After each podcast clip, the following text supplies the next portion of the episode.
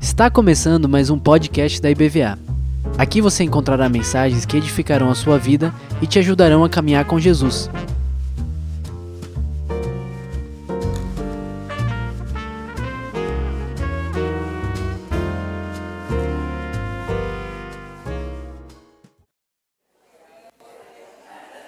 Você tem mania de dizer assim, tá tudo bem. Já viu a conversa de tá tudo bem? A verdade é que às vezes a gente não quer dizer como nós estamos realmente. Né? E para dizer como nós estamos, nós nunca dizemos como nós estamos realmente, porque às vezes nós nem entendemos como nós estamos. Não é?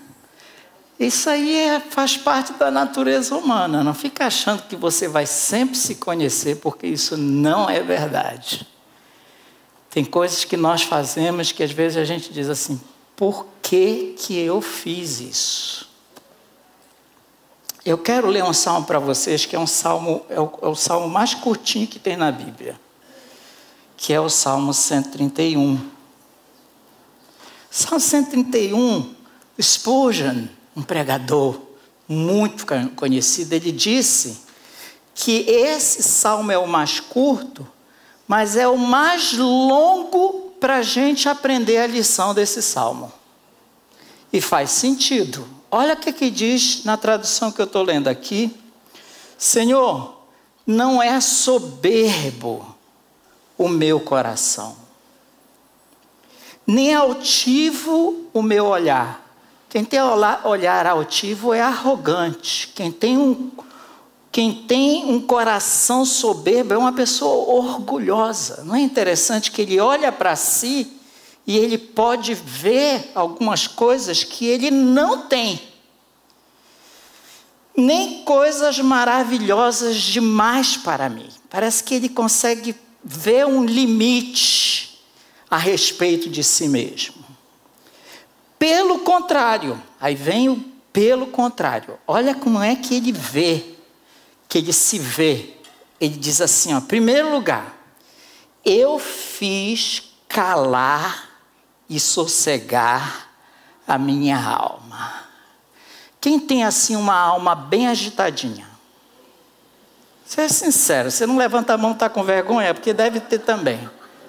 Olha só, eu falei uma vez para vocês que eu estava andando na rua, eu, eu me assusto com qualquer coisa. vi uma moça assim, do meu lado, passou assim, ah, porque eu não sei o que, eu não sei o que. Eu... Falei, ai moça, desculpa, tomei um maior susto. Ela também é assim, eu me assusto também com a mesma coisa. Eu estou falando comigo mesmo, eu falo sozinha, falo comigo. E saiu falando, foi embora. Falei, eu acho que eu poderia fazer isso facilmente ele diz assim: ó, eu sei o que, que eu fiz. Eu mandei a minha alma ficar calada. Não é lindo isso? Não tem, uma, um, não tem uns momentos que você diz assim: é melhor eu ficar calado. E parece que a gente não aprende a lição. Porque quando a gente fala demais, nós pecamos. Ele diz: não só quero ficar calado, não, eu quero aqui dentro que pare esse tumulto de pensamento, de angústia, de aflição, de ansiedade. Eu quero que a minha alma sossegue. Não é lindo isso, gente? É lindo demais. Eu estou aqui bebendo desse salmo tem dois dias. Ele faz uma e ele traz uma figura. Deixa eu mostrar para vocês a figura dessa criança. Quem é mãe, claro, entende muito bem, né? Uma criança, ele diz assim: "Eu tô, sabe como é que eu Sabe como é que eu eu me vejo, Senhor, na tua presença, assim como uma criança desmamada. Se aquieta nos braços da sua mãe. Não tem diário para essa criança. Essa criança não pode registrar absolutamente nada. ela só está mergulhada num algo maravilhoso, o lugar mais seguro da terra para ela, que é estar tá nos braços da sua mãe.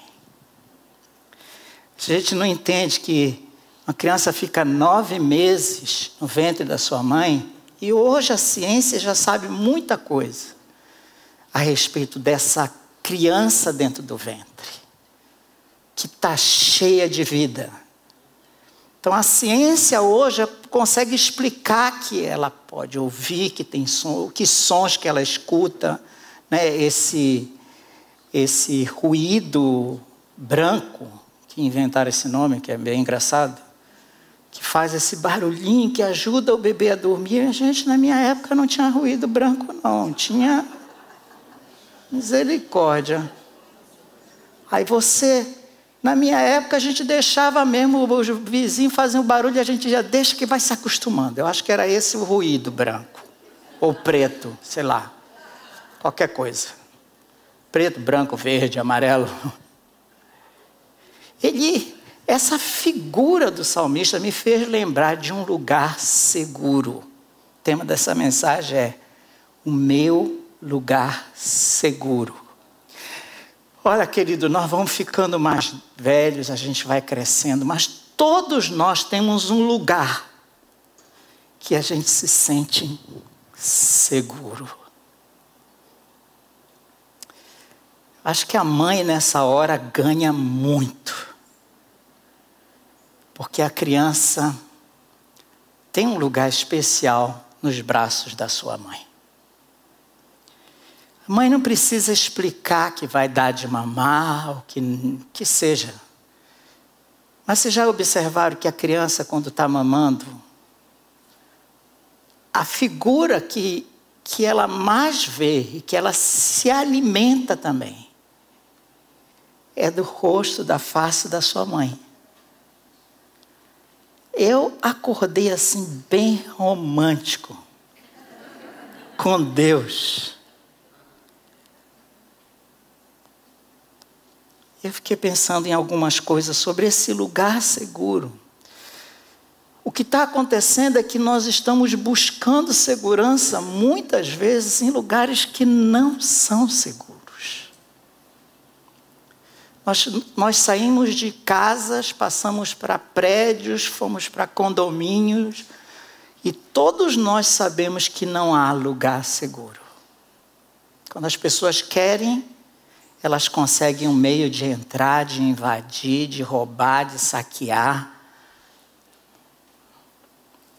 Qual é o lugar que a tua alma se sente segura, guardada? Tranquila. Por que, que as pessoas estão tomando tantas medicações para descansarem, para dormirem, para se aquietarem? É porque nós perdemos esse senso de estarmos na presença de Deus. Nós não sabemos cultivar isso. Parece que precisamos, até na obra de Deus, eu vejo pessoas tão agitadas nas coisas de Deus, como se Deus estivesse muito interessado no teu serviço. E aí me faz lembrar de Marta e Maria, e para você precisa entender essa cultura. Mulher, naquela cultura, não senta e fica ouvindo palestra ela faz parte do serviço de hospitalidade. Ela vai cozinhar, ela vai arrumar, ela vai limpar, é tarefa da mulher. Quando Marta, que muita gente condena Marta, quando Marta chega para Jesus e faz um apelo, ela está dizendo nada mais, nada menos do que: Senhor, por favor, né? Dá uma olhada para minha irmã. Misericórdia, Jesus. Ela não poderia estar fazendo isso nunca. Que vergonha! É exatamente esse o sentido. Não é porque ela não estava ajudando Marta. Porque nós olhamos muito para o serviço. A Marta estava. E, para surpresa de Marta, Jesus dá um dia de folga para Maria. E ele ainda diz: ela escolheu qual foi a melhor parte, não trabalhar? Ah, eu ia achar ótimo, né? Um dia de folga. A melhor parte que Jesus estava ensinando para Maria é: Maria, eu sei que você é dedicada, você trabalha, mas tem algo que Maria descobriu aqui com a minha presença. Ela aprendeu a ficar quieta e sossegada. Quando nós estamos quietos e sossegados na presença de Deus, nada mais importa. Pode estar no meio da dor, pode estar no meio do sofrimento, pode estar no meio da perda, nada mais importa. Nada mais. E eu estou pensando nesse lugar seguro, e a primeira coisa que eu pensei é que Davi, claro, tinha que ser esse homem. Ele olha para si e ele vê o que ele não é. Olha só, querido, às vezes as pessoas nessas afirmações positivas, inclusive no meio evangélico tem muito disso. Você é cabeça, você não é cauda. Você é não sei o que, você não é não sei o que. O que, que isso significa? Significa que você não sofre, que você não tem derrota? O que, que é? Porque passa uma ideia que Deus só funciona na nossa vida com um símbolo de que nós somos mais do que vencedores. Mas o que é ser mais do que vencedores? Jesus já venceu tudo, Satanás venceu toda a potestade, venceu tudo.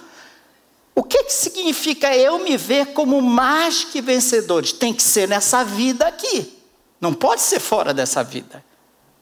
Eu não vou chegar lá no céu e vou dizer assim, ainda bem, Senhor, eu cheguei aqui porque eu sou mais do que vencedor. Baseado em quê? Então a primeira coisa que você precisa olhar é olhar e ver o que você não é. E tem pessoas que dizem que nós somos certas coisas que nós não somos. Sinceramente, até quando dizem assim, cheios de fé, ô oh, irmã, você é uma guerreira. A irmã está lá, eu estou mais é para não sei nem o que dizer. Lembra quando Deus manda um anjo e encontra Gideão? Gideão estava fazendo o que, gente? Ele estava morrendo de medo, malhando o trigo, que é bater o trigo para sair as, as folhinhas secas, dentro do lugar que se pisava uva para fazer vinho. Vento nem bate ali direito. E o que, que Deus diz para ele? Homem valente. Eu amo o senso de humor de Deus. Tem dias que eu acordo e digo assim: eu tô nada de valente, não. Estou triste, estou frustrado. O crente fica frustrado. Ah.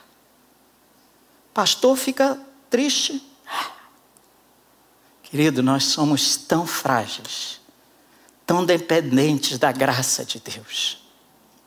Primeira coisa que você precisa olhar, olhe e tenha uma visão real a respeito de você mesmo.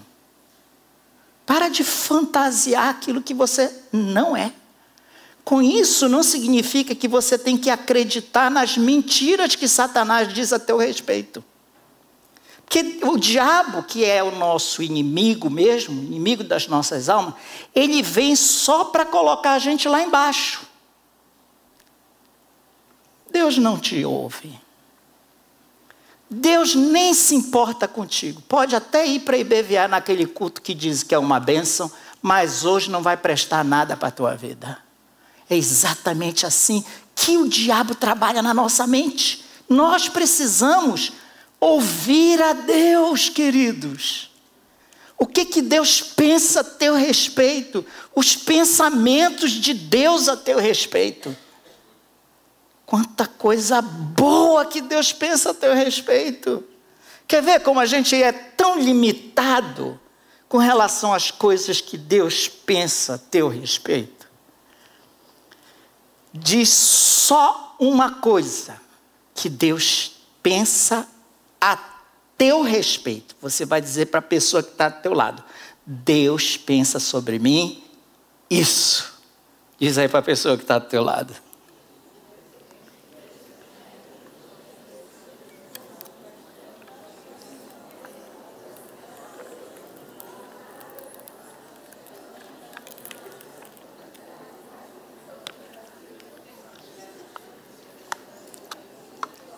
Vamos ser sinceros, vamos ser sinceros, ó. Ó. Vamos ser sinceros. Nós temos dificuldade de nos elogiar.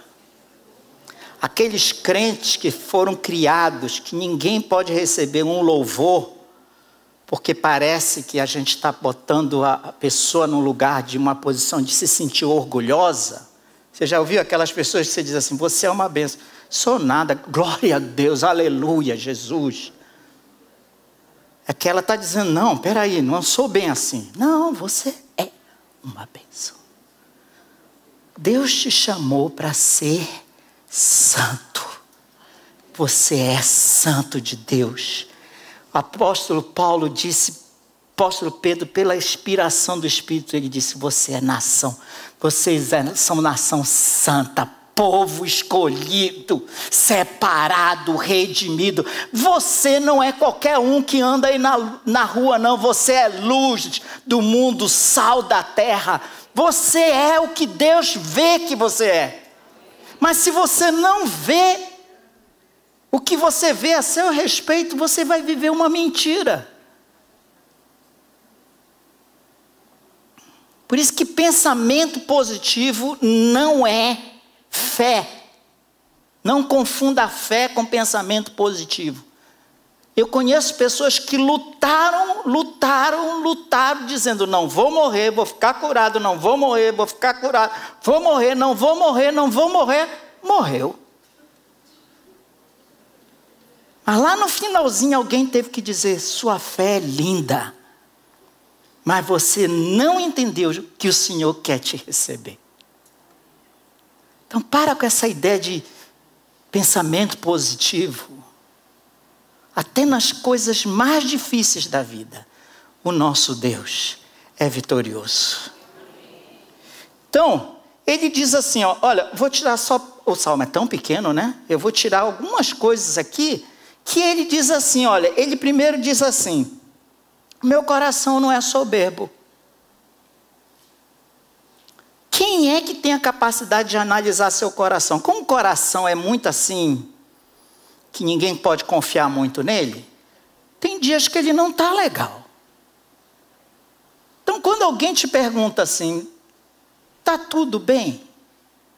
Você pode sim dizer, tá, tudo bem. Não tem problema. Mas às vezes está mal. O que, que você faz? Nós precisamos, querido, botar para fora diante de Deus como o nosso estado real nós nos encontramos, o estado real que nós estamos vivendo. Porque senão nós vamos nos tornar um grupo de hipócritas que diz que é o povo mais feliz da terra, mas vive numa miséria terrível e de falta de fé em Deus. Davi diz assim: vocês sabiam que a proposta aqui, que provavelmente esse salmo Davi escreveu, quando ele já sabia que ele ia ser rei.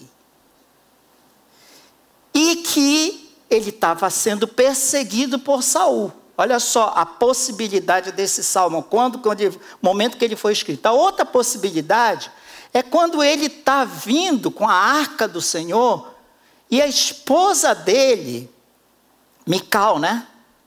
Ela está olhando da janela e ela vê o marido, o rei, dançando. Sabe como é que ela recebe o marido? Ela não recebe o marido e diz assim: marido, que bonito você dançando, hein? Ela diz assim: você não tem vergonha na cara, não? E ele disse assim: Olha, querida, você não entendeu nada, porque eu estava dançando na presença do Senhor. Eu não estava dançando para aparecer para ninguém e nem muito menos para você. A minha alegria é no Senhor. A arca do Senhor está voltando para cá. Eu estou é feliz mesmo. Como é que está o teu coração? Para! Para de achar que crente só vive, só acorda, só vive 100% feliz. Que conversa é essa? Tem momentos que a gente está muito very down indeed, lá embaixo.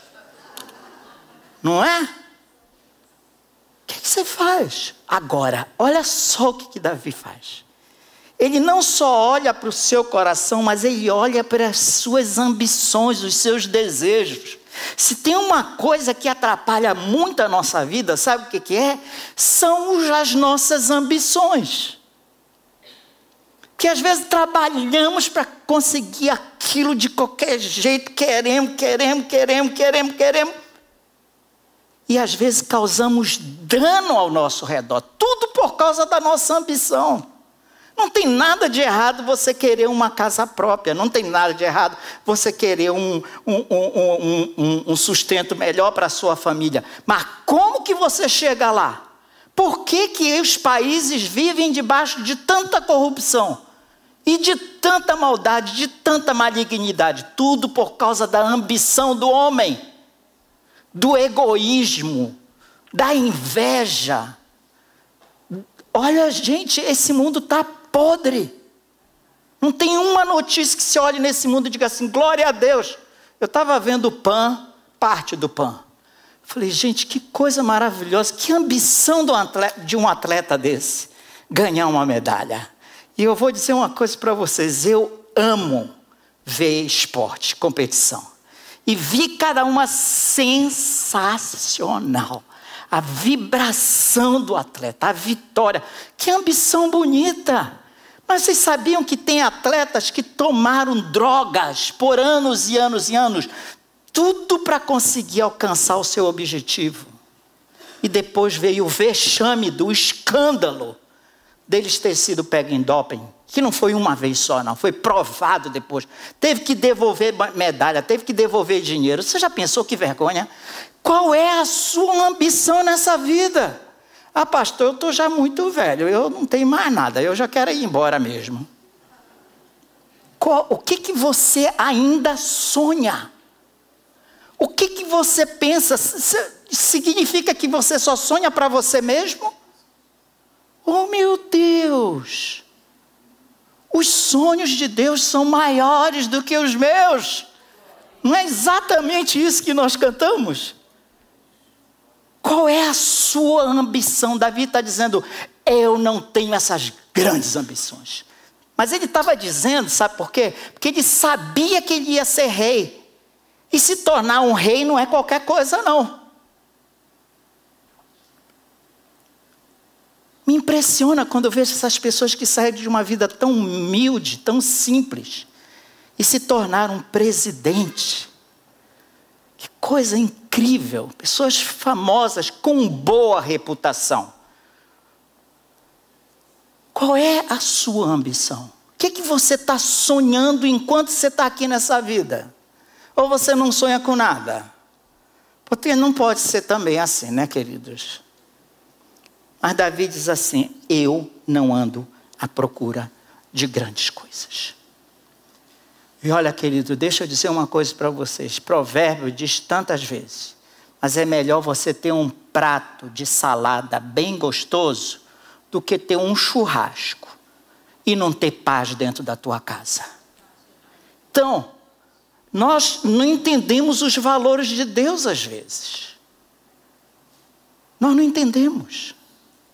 Por que, que Deus permite certas coisas? Porque nós avaliamos do ponto de vista humano. Mas o que o Senhor vê e os pensamentos de Deus são muito diferentes dos nossos pensamentos. Nós temos que nos alimentar com a fé, com a esperança, com as promessas, porque é isso que nos leva a olhar para frente e sonhar com coisas maravilhosas. Eu sonho com coisas maravilhosas para Deus. Deus já me abençoou muito nesse tempo de vida aqui. Vocês acham que eu quero mais? Eu quero mais, eu quero mais o quê? Eu quero ver o Senhor prosperar, a sua obra crescer na face da terra, povos serem alcançados, meus filhos sejam pregadores, meus netos, meus bisnetos, taranetos, tudo possa ser bênção na mão do Senhor. São esses os meus sonhos. Qual é a sua ambição, querido? Deixa eu falar uma coisa para vocês, um livro que me fascina. Eu posso ler 500 vezes. É o livro de Esther. Ninguém sabe qual é o escritor de Esther, provavelmente pode ter sido Mordecai ou Mardoqueu, né? o tio que criou Esther. Gente, essa história de Esther me fascina. Porque que uma, uma moça que não era ninguém, ninguém no sentido de que ninguém conhecia, de um, de um, de um grupo que apesar de ser grande o grupo, não era um grupo significativo em termos políticos, em termos sociais, nem nada disso, que eram judeus na época. É que uma moça do nada se torna a rainha daquele império persa. Inacreditável. Inacreditável. E é Deus quem mexe tudo lá. Ela não fez. Você sabe o que ela fez? Todo mundo sabe que Esther não tem. O livro de Esther não menciona nenhuma vez sequer o nome de Deus. Mas todo mundo sabe que o livro está impregnado da presença de Deus. Sabe o que é lindo? Esther, ela sabe quem ela era. Ela sabia da sua origem. Mardoqueu diz para ela: ou Mordecai, whatever, não sei como é que é em português. Ele diz assim: ó, quem sabe, Esther, nessa hora você foi colocada nessa posição, porque um, um inimigo se levanta para tentar destruir o povo de Deus. E um decreto é lançado. Não tinha como salvar aquele povo, gente. Só a rainha poderia ir para a presença de Deus e ela só poderia ir se o rei chamasse. Você acha que foi fácil para Esther se arrumar toda, ficar toda arrumada e sair para o pátio sem ser chamada? Ela poderia ser morta pela lei daquele império. E o, e o tio diz para ela, minha filha, quem sabe que para essa hora você foi colocada aí nessa posição e ela consegue ver quem ela era. Você acha que Esté confiou que ela ia sair, confiou na beleza que ela tinha para ser bem recebida pelo rei? Ela diz: bota o povo para jejuar, porque eu vou encarar. E o Senhor derramou graça sobre a vida dela. E o rei estendeu o cetro para ela. E a partir dali, vem a história do livramento do povo de Deus. Daquele episódio que os judeus celebram até hoje. Que coisa incrível. Você se conhece? Como é que está teu coração? Você conhece as suas ambições? Cuidado com o que você deseja. Tem coisas que nunca foi projeto de Deus para a tua vida e você está batendo na mesma porta, dia e noite, e ainda usa o nome da fé em Jesus. E para finalizar, você precisa ver não só o estado da tua alma, mas as suas ambições. Isso não significa que você não pode sonhar grande. Mas tem um segredo aí que é maravilhoso. Às vezes eu fico pensando, né? Quando a gente vai falar em algum lugar, sempre pedem um currículo, né? Uma, uma, um, um breve histórico a seu respeito. Eu tenho certa dificuldade com isso.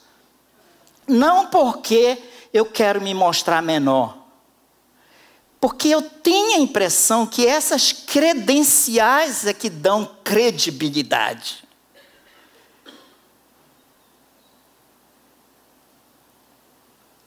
Sabe o que que Davi disse? Senhor, se eu tenho alguma coisa para apresentar a respeito de mim mesmo, eu vou te dizer como é que eu quero me ver.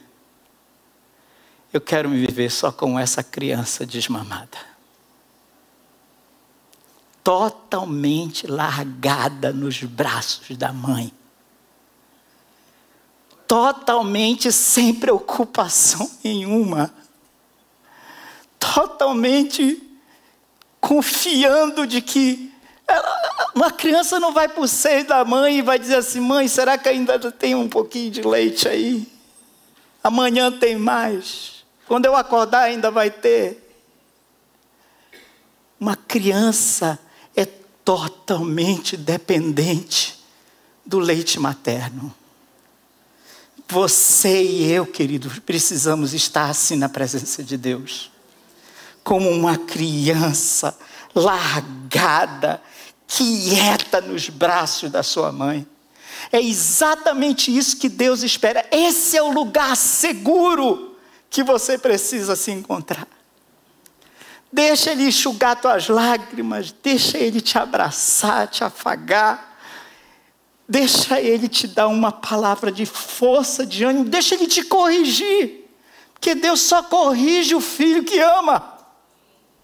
Que às vezes nem a correção nós aceitamos.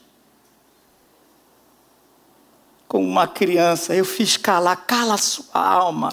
Para de ficar falando. Para de botar culpa nos outros.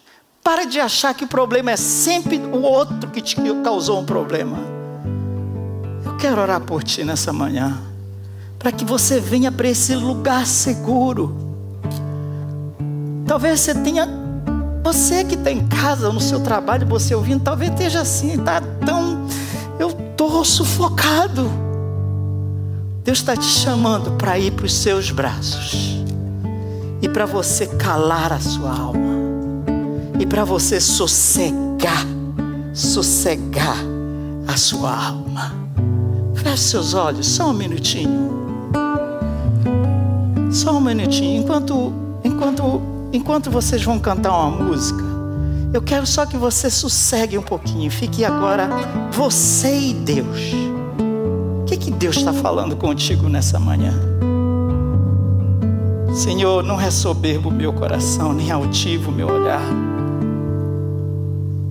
Eu não ando à procura de grandes coisas, nem de coisas maravilhosas demais para mim.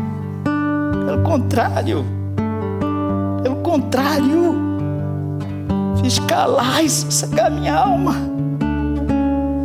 Como a criança desmamada se aquieta nos braços de sua mãe. Oh, espera no Senhor, desde agora e para sempre. Vamos ouvir esse cântico. Feche seus olhos. Fale com Deus agora nessa hora.